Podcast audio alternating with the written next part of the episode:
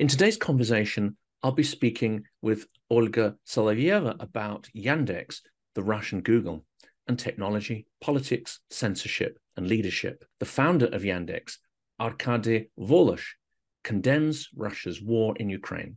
He's the second Russian business leader to go public with such criticisms, and especially from the critical technological sector. Yandex is a unique IT business which managed to stay afloat throughout the years of authoritarianism, and despite an occasional compromise with the state, maintained the reputation or its reputation as one of the most liberal companies in Russia to work for.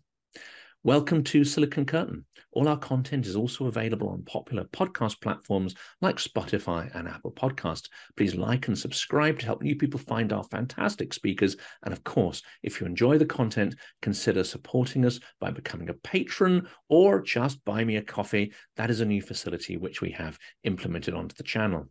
Olga Solovyeva is a social researcher with experience in higher education, business, and civil society organizations. Her areas of expertise include communication, technology, and society. She works on issues of data ethics, IT business regulation, and the relationship between the state and tech in Russia, and writes on these topics for academic, professional, and general audiences. Olga, I'm delighted to welcome you back to the channel for the second time. Oh, thanks. Really great to be back and talk about Yandex a little.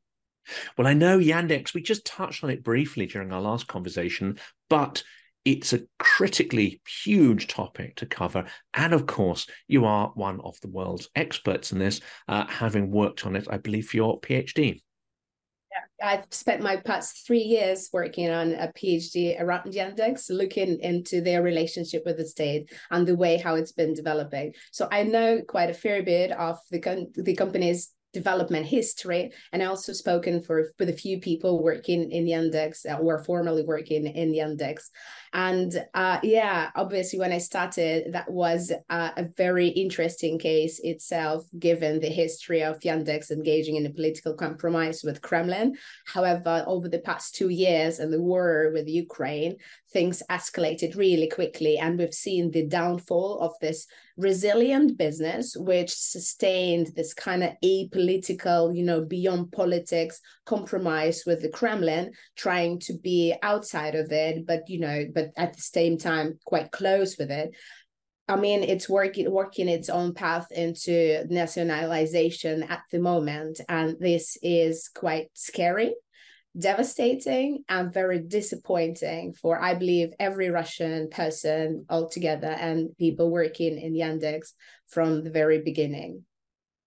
And Arkady Volozh has made quite a surprising uh, announcement, uh, an announcement of the Ukrainian conflict. He said that the conflict is is wrong, illegal, and so on. Um, and there aren't that many uh, oligarchs or tech leaders, or let's face it, anyone in senior uh, business positions uh, within Russia who have made unambiguous statements like this. So, who is Arkady Volozh? Where is he living? And what are his motivations for making this statement?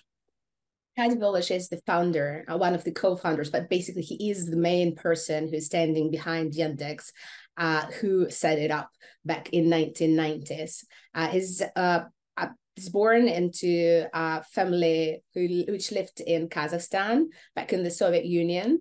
And uh, yeah, and he went to a very good uh, mathematical school where he met his uh, future co-founder of Yandex, Ilya Segalovich, who uh, yeah, who who's deceased now, unfortunately, and he passed away back in 2014, which is devastating. And that they've been quite close friends together and have met later in their lives when Arkady was working on another IT business and was about to develop Yandex through the uh, program for indexing information online, right? So that was his uh, his history. He was basically an engineer. He was born in Kazakhstan, and uh, he was uh, raised and then came back to Moscow. He'd been leading the company from the very beginning. Uh, in 2014, indeed, probably linking it to the events in Ukraine or in the in, in the Crimea annexation, uh, he moved uh, partially his business and he started spending a lot of time in Israel, still remaining the CEO of the company, but slowly started passing his uh, duties of a CEO towards other emerging leaders in the company. So yeah, this is the the brief story of Arkady Volozh. He's a very private person, and what is really interesting about him that he's not been around on media much. So if you would be looking for his interviews, you would have an occasional one and most of them were becoming in the first years before it became really tough and problematic for Yandex to operate within authoritarian landscape and you know the most of the criticism emerged. He've never been public about his position around Yandex and its relationship with the state, its compromises, uh, the problems around Yandex Novosti and other hot stories emerging, uh, maintaining a very clear pro-business stance. So what I can tell about Arkady Volozh without actually meeting him, he is quite pragmatic. He's business oriented, but he's definitely very smart and very capable of building a business of international scale. And yeah, and he keeps really quiet. So he is the deep brain behind the organizational operational processes of building a business and his co-founder ilya segalovich who is another key person uh, in the company, he was a little bit of the opposite of the personality. So he was very vocal, he was very open, he was very much driven by the values of uh, uh, his to develop and integrate them into the technology they produce and into the communication in the organization at Yandex, so to drive its corporate culture. And Ilya Segalovich, uh, before he uh, passed away, he was quite vocal about um, Russia taking a liberal turn. He was seen at the protest. He would come to the office with a white ribbon and be quite uh, provocative in a way uh, regarding the issues going on in Russia and the protests back, like let's say in 2011. But of course, he passed away before some of the key events uh, that we see. There's Bolotnaya, which is really a, the major turn both of authoritarianism in Russia, but also the challenges to the status quo and Putin's regime. That's where people started to have doubts about the sort of so, so-called hybrid autocracy. People started to realize that the elections really were rigged, and um, you know that that that was the turn towards the sort of full 1984 scenario that we're seeing now. Uh, and then the invasion of crimea. We don't know of course what his stance would have been on that. Um, did arkady uh, you know, give any indications all through that time that he was uh, that he had a political stance, or did he try very hard to remain neutral and focus on his company's business? That's the point. That's the point. So in all the interviews I've I've went through, looking at the public appearances of uh, Yandex leadership, which include Al- Arkady Volozh, which will focus on Helena Bunina, Tigran Khudaverdyan, the most recent CEO. I mean, now he's under sanction, so he's not technically a CEO, but you know, still running the company uh, uh, from behind uh, of uh, the publicly available information, and uh, the leaders of Yandex would always maintain a neutral stance. So they would stay beyond politics. And this is, you know, very very common thing in Russia, I believe, right? So when you are approaching that level of superiority in the company and you have a very big responsibility, you just make this deal. So the feedback about the upcoming political turbulent events would be very toned down and never will vocally criticize what's going on. So Arkady Volozh would uphold to like, you know, basic universal values and saying that, you know, there are bad things and good things, and then it's better to have a free internet and that it's better to do things the way democratic countries would expect us to do and it would be nice to provide the freedom of information. However he would back it up. We are working in a very specific context right? So yandex would stand for everything which is good. However we need to confine with the legislation in the country. And the most uh, explicit example of this is in an ongoing debate about yandex novosti and its algorithm right? So yandex novosti was this big plugin on the page of Yandex search browser. So when you go on Google, you usually see just the Google and then you click and then you see what's the day today is, uh, what special occasion it is. And Yandex, you would have several plugins around the search line and one of them would be the top of the news let's say top five top 10 of the news appearing there and if you just you know a regular internet user you go online and you see what's going on i mean it's it's it's an interesting selection of the news to have and it provides you with background and with information what's important now and originally it was developed to just scan the internet and see what uh, content is the most popular what has the most news and then therefore uh, to uh, show it and to uh, to to rank it from one to five.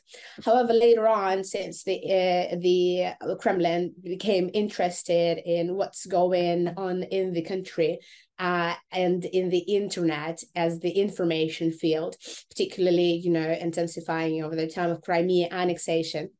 A few visits had been made to Yandex leadership. And there have been a few conversations where public officials from Kremlin, they wanted to understand how the algorithm works. And they were quite clear that we don't want the kind of stuff which contradicts the agenda of the Russian Federation and the interest of Russian Federation appearing at the web page, which is visited by millions of Russians daily. So mm. that that been the first, you know, conversation 2011, 2010s, right? And from that on, the pressure on Yandex have been growing and it's been applied in two ways. First one, of course, it's an informal way when there is this sort of conversation and then, then there is you know, um, well, according to one of the investigative journalists, the head of uh, Yandex News would have a special phone connected uh, to uh, the Kremlin people, so uh, this person would be able to receive the calls directly. But then, like Peskov, would that be like Peskov and his team? Those. Uh... Be. It could be. So, you know, but it could be a number of people just, you know, being responsible to keep an eye on what's appearing there at the top pages, uh, at the front page of Yandex. But at the same time, uh, you know, Russian legislators, they're very productive, especially in summer, especially when they want to pass on some ridiculous laws. Um, and then the laws on aggregator uh, in 2016, I believe it was, being passed on, which would um, equate uh, the news aggregator, such as Yandex, to the media, and then you have to obey all the rules and the regulations applying for that. So then, over the time, Yandex had to remove from the list of indexing for this top of the news remove all independent media, all oppositional media, of course. And then finally, the list through this set of formal and informal interaction was refined so it would be only featuring pro state content. And this is quite problematic so back to Arkady Volozh. We have this wonderful context, context where the one of major news sources, very popular among ordinary Russians, is now being the tool of the censorship. And then Arkady Volozh is asked directly, like, so what's going on? Why do you do this? Why, why, why would you support this kind of thing? And uh, the response would be that we have to follow the law. We exist in the framework of the Russian law. And then produced by the leadership, this explanatory framework becomes the common sense for all the Russians. And it becomes the common sense for all Yandex employees, right? And because you can't really do anything against this, we do have a repressive law in Russia, and we have to follow that. And of course, we know that many news sources, in fact, the only places where now you can get news sources that even come close to reporting in an objective fashion, um, either are being run from outside the country or they've had to move from an online format, no, sorry, an offline format to online format, or have simply been shut down. Um, like uh, Nova Gazeta, but you've also got Medusa, you've got Dozhd, you've got sort of bloggers who existed for a while, like Varlamov and others. Uh, you've got affiliated journalists like Michael Naki who've up. They're all basically now outside the country. Um, they are Ukrainians might argue differently, but they are very concentrated forms of, of, of news and commentary, um, often very good and actually high quality. Um, I wouldn't say they were politically activist, but they do comment sometimes quite uh, strongly on it, and they call a war a war. And this, you know, this is problematic, and it's not just about news sources; it's about terminology, isn't it? It's about certain, even basic words that you cannot use. So how does this work with something like Yandex? Not only do they have to block certain sources, do they also have to look out for certain words like war as opposed to special military operation? And do they have to block those results on a sort of semantic level as well as on the level of individual sources? That's pretty much the truth. Uh, what you're talking about. Roskomnadzor is the regulatory body, very powerful in Russia, the one who produces and uh, initiates a lot of new legislation, but also keep close eye on whatever is going on in the internet, uh, in the Russian segment of in, in, the internet, obliges Yandex as the provider of the uh, search engine and as the provider of certain type of uh, media resources. And here we need to make a note that all media assets such as uh, Yandex News, the aggregator of the news, and uh, Yandex Zen, the blogging platform, had been sold to VK another well now uh, nationalized pretty much um, uh, media company which has a number of assets including vk and odnoklassniki which are the most popular social media uh, in the country as well as gaming um, uh, assets. So uh, after the invasion of uh, Ukraine, uh, the criticism became a little bit too much, and then the deal, uh, the uh, the sale of this assets has been escalated. So it's not the problem of Yandex; he, they got rid of this toxic assets. However, Roskomnadzor used to and still keeps an eye on what is published online. And then Yandex will have to make sure that the information which appears online and in the search does not uh, cross with the restrictions of Roskomnadzor. So this is their legal obligation to clean the internet from the content which violates Russian legislation. So content removals are the regular part of the Yandex business. And if you will see, you know, what kind of search results appearing there, it's quite important. And we understand that today no one can really go and check on all the information sources. We all do rely on these algorithms. So we rely on search algorithms. We rely on the algorithms that create us uh, different prioritized content. And we hope that the recommendation systems actually work and they provide us with the results we really need. So when we want to see the truth, we usually look at the first two pages of the search results on either Google or Yandex search. So here with the uh with the with the Roskomnadzor and their interest and then their frequent requests for content removal which come directly to Yandex, Yandex has to comply with most of them. Mm. And do all those come from the state? Sorry to interrupt. Do all those come from the state, those requests? Or is there also a role for informants like Donosy, you know, people uh, flagging up things they don't like? Or is that does that not play a role? This could be a thing. Yeah, I think this could be a thing. Then there is another. There is the right to be forgotten, for instance, and Yandex would uh, receive quite a number of removal um, uh, requests uh, from the people who just want to remove the information online. And again, so just to highlight the ambivalence and the uniqueness of Yandex as a business, uh, Yandex has received quite a lot of requests for removing the content, you know, from Roskomnadzor and from people who just think that there is too much liberal stuff going on into agenda. Uh, so yes, it, it might not be the NOSU, but that could be, you know, just the users who flagging up the content, for instance, in Yandex Zen, uh, the content which would violate uh, the, the law in uh, their view of the reality. And at the same time, Yandex tries to pretend independent media. For instance, when Yandex Zen was launched and then MBH Media appeared first, the Khodorkovsky Media appeared, uh, they moved to this platform being banned everywhere else. So just, just finding it over there. They soon received the request from Roskomnadzor to remove and to get rid of this media. However, they rejected this for the first time and yet had to comply a week later. So that was not very strong and long fight, but uh, they've been attempting there've been a number of attempts especially driven by you know single individuals employed in the company who still have their own values uh, and it contributed to this dynamic uh, between the kremlin roskomnadzor pressure and the kind of people who want and who believe in the power of technology and who want to do a good thing around it or at least not to give up that easily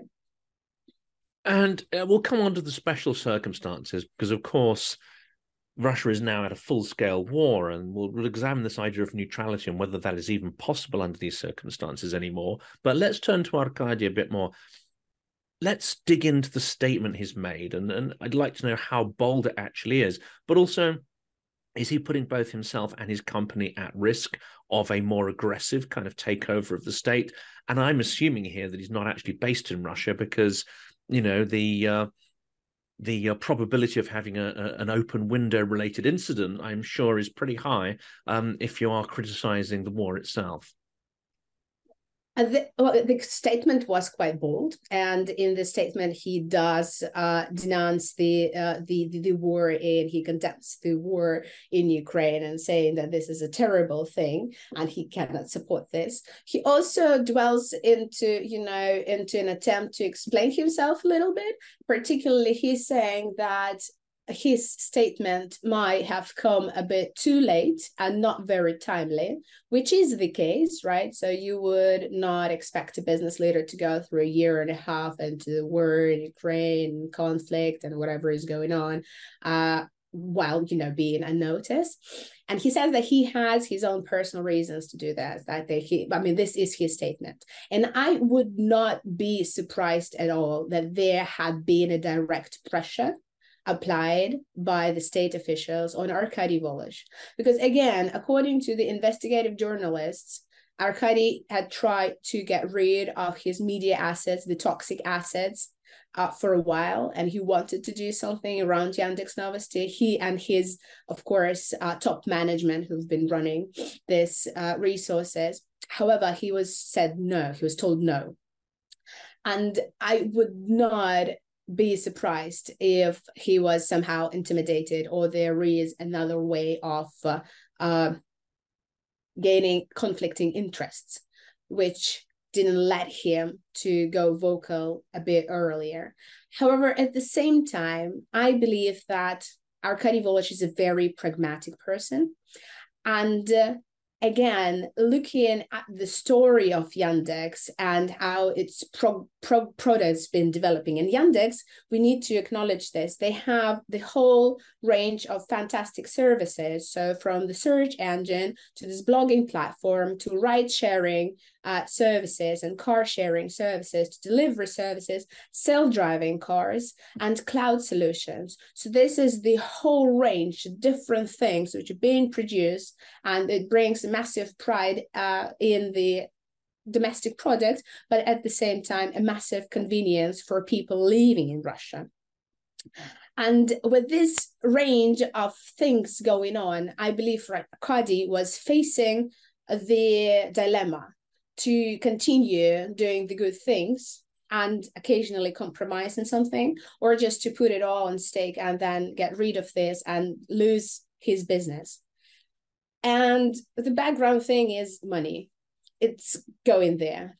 And if you look at the chart of Yandex financial performance, you would see a strikingly high results with occasional dips, you know, from time to time, usually uh, coming along with some bold statements from Russian authorities trying to put another legislative pressure on Yandex and make them do their own thing. Uh, their share prices would drop a little bit, but then Yandex would recover. And the majority of services which brought uh, financial stability to Yandex, they were not political. Well, I mean, at least at the very superficial level, they were not political. That would be a Yandex taxi, for instance. That would be, you know, the main uh, driver of the profit. So I think that in his, again, this is a big speculation, in his picture, there was the potential of the company and the development of services and the context of authoritarianism, which goes quite slowly into a very tight area. But this is the dynamics of the people living in an authoritarian regime. You got used to it and then you invent yourself and then you reinvent yourself and then you reinvent your business under the circumstances because this is what you have to deal with right? And that was the logic most likely. And again even thinking about that he relocated himself and his family to israel and he started starting his new thing over there. So probably he could sense the severity of, of the impact that this collaboration with Yandex is having on his business, on his reputation, and on the future of the company. Well, could have been a bit faster. Could he have been thinking about it in a bit bold way? Or could they at least have been thinking about launching Yandex Zen well after Crimea annexation and understanding the censorship laws which already are imposed in the country. Yes, I believe that would be the the the, the biggest ethical kind of violation which I can acknowledge when you're looking at the interviews of two top uh, managers of Yandex Zen in 2018 to the Bell, one of the independent Russian media, where they're saying that they are building the television of the future in this country. So 2018, you cannot build the television of the future. Television is the terrible thing in Russia. This is the machine of propaganda. So probably if their technological decisions and leadership decisions have been focused on some other things, Yandex would exist for a little bit longer. Anyway, so you think he's prioritized safeguarding his financial assets potentially. He's prioritized maybe moving or offshoring some of his activities so that if the Russian state, and this is very speculative, that if the Russian state were to confiscate his business, he's managed to you know establish himself and other operations enough so that he wouldn't be uh, dare I say, impoverished by it. Now, there are some examples of this, aren't there? I mean, the examples of Khodorkovsky having his uh, Yukos business stolen.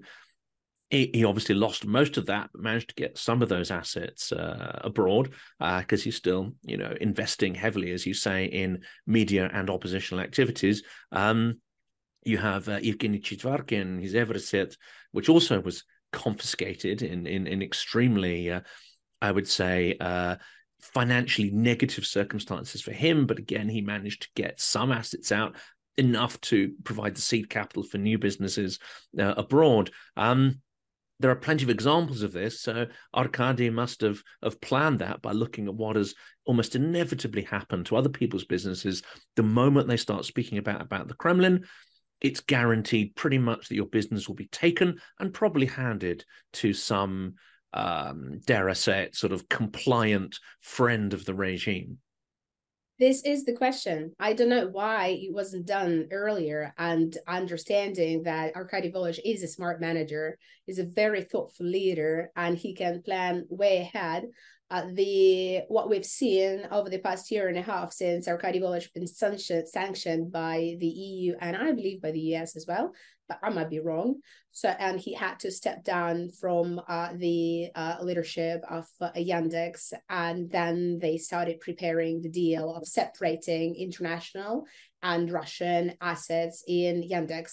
So that was a big divorce. And for a year and a half, I believe uh, the tech specialists are still trying to separate the technological stack of products because they're just so interrelated and uh, unfortunately we don't know yet whether the deal's been confirmed because the number of people who can be the buyers of the Russian part of Yandex are also under sanctions. So the list has been shortened drastically. So I believe it's still in the process of negotiation. But then the statement of Arkady Volozh might be the identificator of the move towards more progressive state of the affairs uh, around this. So probably they've decided on something and then he could go that bold and then he can finally he probably got you know the chunk of money.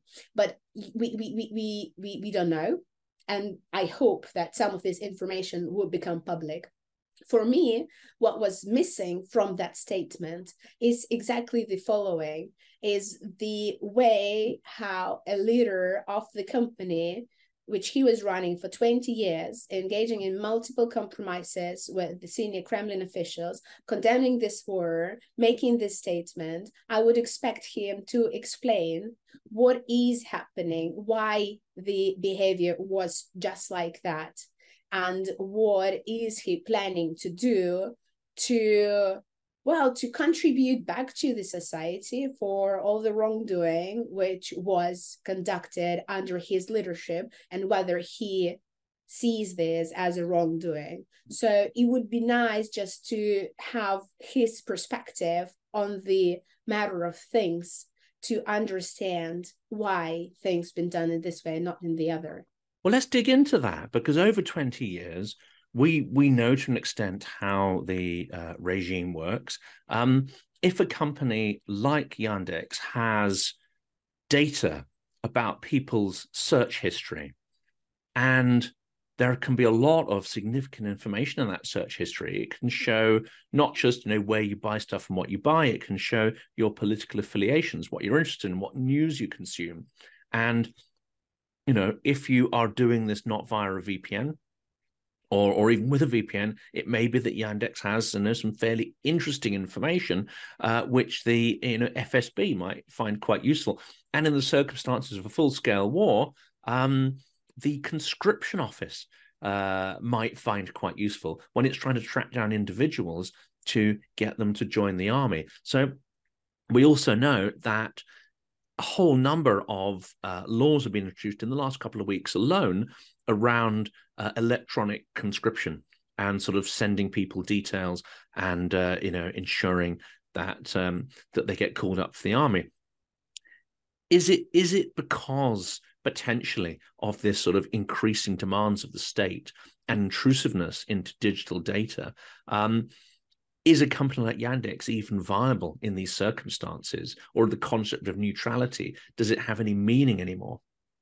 Too many things in one question, Jonathan. So the first, the first beat is the data. Personal data is the newest obsession of Kremlin, and uh, I mean, not not it's been there for a while, and it's even personal obsession with of Vladimir Putin, as was discussed briefly before the started recording this podcast, he's been focusing on digital superiority of Russia and using personal data, monetizing on personal data, and seeing in trend with all the Western thinkers uh, the personal data as the new oil. And of course, outside from this monetization principles, which is still quite a big thing, the FSB has its interest in uh, trying to uh, persuade people to do things they want and obtaining this personal data to achieve their own goals. And for that matters, the number of data handovers been quite uh, dramatic uh, in Russia, and Yandex have received quite a few of this. What an interesting thing is that this is the data handover and data requests. They are very common, and all the countries they have them, right? So you need to have usually the decision of the court to uh, ask for this data, to request this data from a digital company, and then they will have to provide it to you uh, if they find this in accordance with the legislation of this company. And it helps huge deal. It helps to solve crimes. It helps to know where people have been. It helps to dig into you know some cybersecurity issues and stuff like that. It is helpful. In the context of russia this could be also used for the worse right?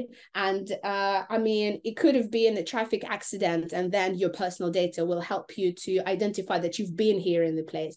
But it, it could have been, you know, you could have been on the protest, and then your personal data will help you to be identified as the one of participants of this protest, and then you receive a fine for joining the process or the protest which has not been approved by the authorities. And this is a totally different story. So Yandex did receive a number of such requests and they've been handing them over to the government because again they have to work in accordance with the russian legislation. And the russian law uh, with the law on sovereign internet and yarovaya law has been creating the infrastructural obligations for storing this data for a long time and then handing over this kind of data in under an easier uh, procedural way However, to talk about Yandex, they've been the first and the only company in the country which issued what's called transparency reports. Absolutely voluntary thing to do, where they openly published uh, for each for each I don't know four months. Each four months they would update the number of data requests and the number of data requests, data handover requests which have been satisfied based on their statistics. So at least they went public with this data. And I believe that that was a very big step forward. First, in terms of virtue signaling, right? Look at us. It's not us. That's that's FSB. They coming to us with their stupid data requests, and then we have to do it. But we don't give them too much. We try to leave as much as possible for us until you know. So we don't we don't bring them uh, this data voluntarily and uh, yeah so and at the same time it helped to encourage civil society to do something about this right uh, however, in 2022, these transparency reports have been not published uh, anymore. I believe that there have been some uh, difficulty in uh, taking this project on, and that was very disappointing for me to find out. So, with the issues of data, Yandex is the holder of a lot of data and is responsible for storing this data. They've been trying to resist the state in going too far, but they can't do too much if there would be a very pushy request from the FSB to have this. And at the same time, there is international business of Yandex, right? And that was um, the recent investigation published in Meduza, the recent report by the journalist about the Russian business and uh, foreign business of Yandex. And apparently, FSB wants to have this access to data uh, constantly now and try to make it a legal route to, to have it from the Russian businesses, so obliging Yandex uh, to provide with this data. Uh, however, uh, the businesses located in Europe they fall under GDPR protection, which directly forbids. And then we have this conflict of interest.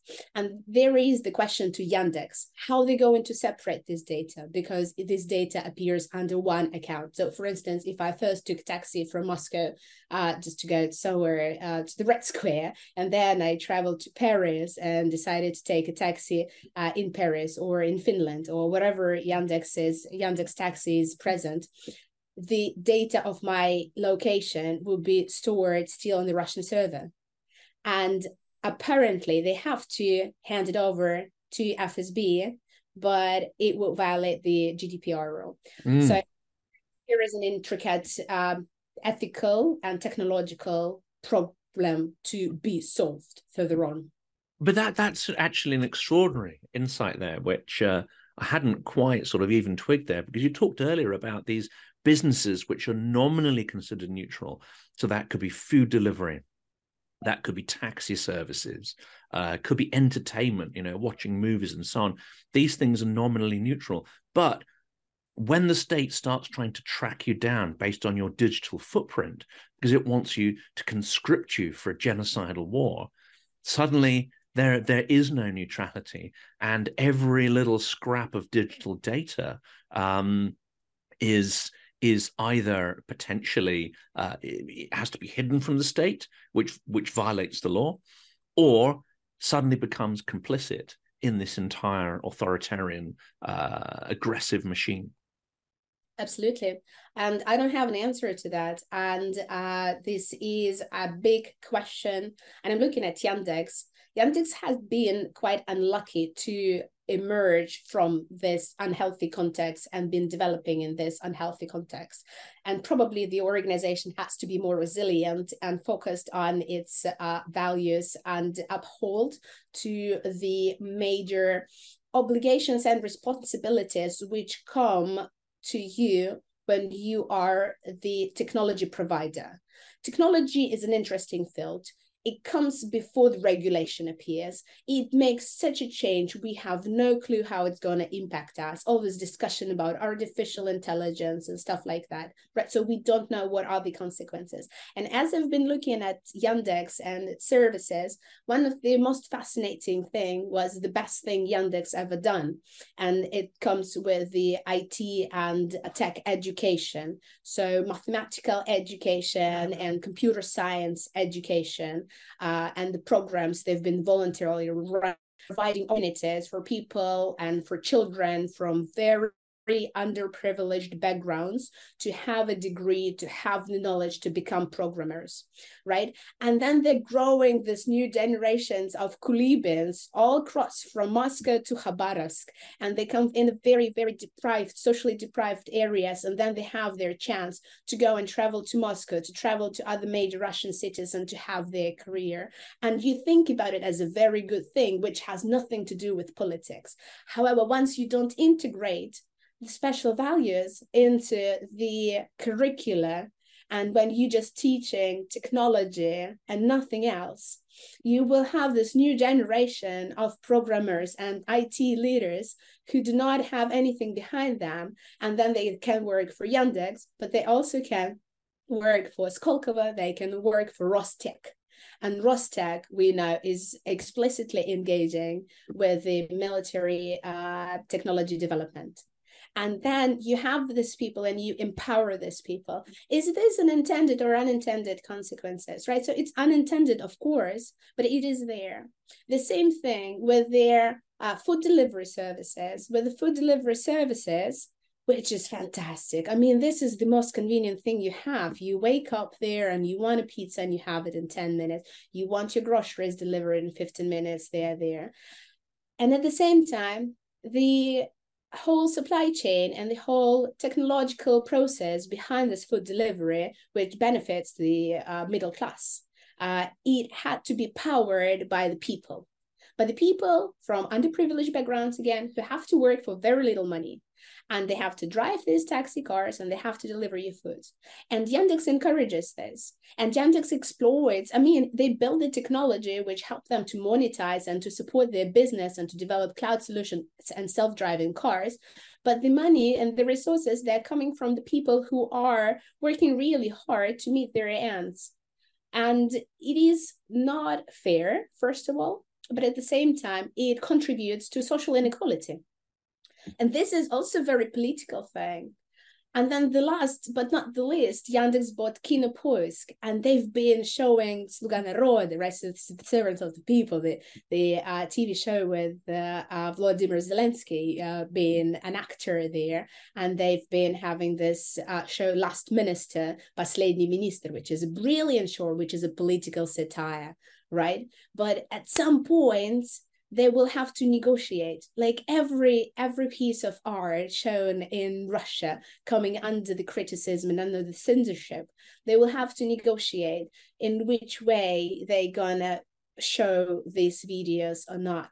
So and even the entertainment service becomes political. So you have the whole stack of things and they are amazing but they have consequences and even the self-driving car i mean vladimir putin would be very happy to come you know to to his audiences and in his another annual presidential address to federal assembly to brag about you know the greatness of the country which has self-driving cars running in Yasenevo. So uh, there's an interesting question, and we, we're almost out of time, but there are there's so many areas I can dig into, but let's let's concentrate on the specifics there. I mean, also these high tech businesses, which have created extraordinary infrastructure, have tried to, to, to create the sort of innovation that you see in Silicon Valley and so on, and that same kind of culture and innovation. They're bringing people from poorer backgrounds, as you say. So that's ostensibly good if you invest in these people, but also even if these people have some political awareness, they may not want to challenge it because they know where they've come from. They don't want to go back to those impoverished backgrounds. So you're creating a whole, uh, if I understood this correctly, a whole sort of uh, set of highly uh, educated engineer class. What is disturbing as well, and that that that's a good thing nominally, as you say. But what we're also finding out is that Russia is now getting vast, vast supplies of drones. And drones, extremely high tech equipment, which are being used to target and attack um, not the Shahids, not only the Shahids, which are attacking uh, Ukrainian infrastructure. There are now uh, talk of massive amounts of drones being used on the front line in the south and the east. Now, these require servers, they require operators, they require technological infrastructure, which perhaps the Russian army would not have had previously. So they must also be calling upon these huge numbers of engineers who've been trained up by the Russian tech industry, civilian tech industry. And I can only imagine, you know, many of those will now be uh, on the front. Um, probably is better for them to be a tech operator than than than being used right on the front lines to you know charge um, uh, and and and uh, you know the mortality rate is going to be appalling if you're a frontline soldier, and tech operator is going to be preferential as individuals. But you also then, therefore, can make this connection that the Russian tech sector is powering uh, this high tech aggression at the same time indirectly. So it's difficult to say because I do not have an insight in exact, you know, backgrounds of people who are coming there. What I know for sure that the Russian IT uh, human resources are great and people have a benefit of very strong mathematical school school of mathematics, which have been like inherited from the Soviet Union, which lays the grounds for the further development. And at the same time, there is the social problem, I think, and the problem of integration of Russia into the world society, right? And if we not just pose this question in the terms of what is good and what is bad, from our own perspective because we know how the technology is being used. But if we put ourselves in the place of a person who's coming from underprivileged background, finally getting their salary, uh, finally getting their place in life, and not actually being capable of writing, communicating in English, not being uh, provided with any opportunities or any interest, to be fair, for international integration, they have their country and they have their country which might be engaged in something which is wrong but uh, they do have professional opportunities uh, to be developing there right? And this is what they do. So they there is a lot of potential but then there is no awareness about either the consequences or about the alternatives. And i believe the lack of alternatives it would influence the way how your ethical values are set and how your boundaries for decision making are set. And for this matter i believe the role of leaders in IT companies is exceptionally important. And I believe that this is the role which Yandex failed with going apolitical. Because Yandex, um, quite mindfully, imposed this we are beyond politics framework and vision and the leaders were projecting this policy right? Not the policy of, their some their vision, but it eventually it's going to be picked up by less senior employees. And despite there have been quite a few very prominent uh, managers in the Yandex who've been vocal and went against the war and who've been leaving the country and who've been leaving the company and been very critical, the majority of the people, they have to deal with the daily problems. They have their work and they have their growing team of very different people coming from very different backgrounds. Not necessarily they'll have to be liberal Russians. They can be just apolitical Russians themselves. So when their leadership is apolitical, the there is no incentive and then there is no room for the political discussion. And effectively what was happening is the depolitization of the company. And with the depolitization of the company you have these values evaporated. And with these values evaporated you can't expect people to make ethical decisions based on political judgments because there is no room for it.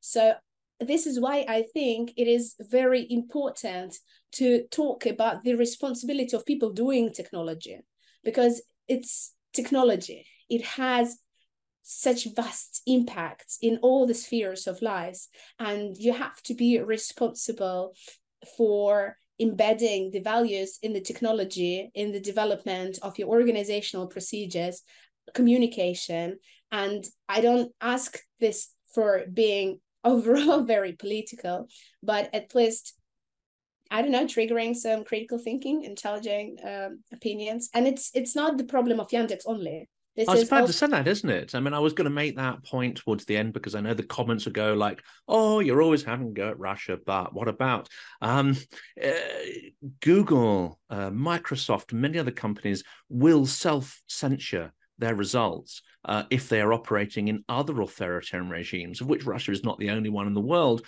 They have operations around the world. I mean, famously, Google, um, you know, in China. Uh, as, as as as withdrawn its operations because it just found uh, they were too onerous the requirements there. But there's a lot of self censorship that goes on, and that's yeah. that's wrong, entirely wrong it is entirely wrong and we still are to think about the solution to this problem. And you know that i don't have much of the opinion about tech leaders of these big tech companies who capitalize on the worst things in humans and try to monetize on that and being a, bit overpaid as well. So i i, I think that uh, bringing back uh, the dilemma uh, in pursuing the profit and the extent to which you're pursuing the profit, and then granting the basic freedoms for people. And this is something which is put through the United Nations Declaration on Information, right? So there is the freedom of information, there is a freedom of expression, there are fundamental human rights.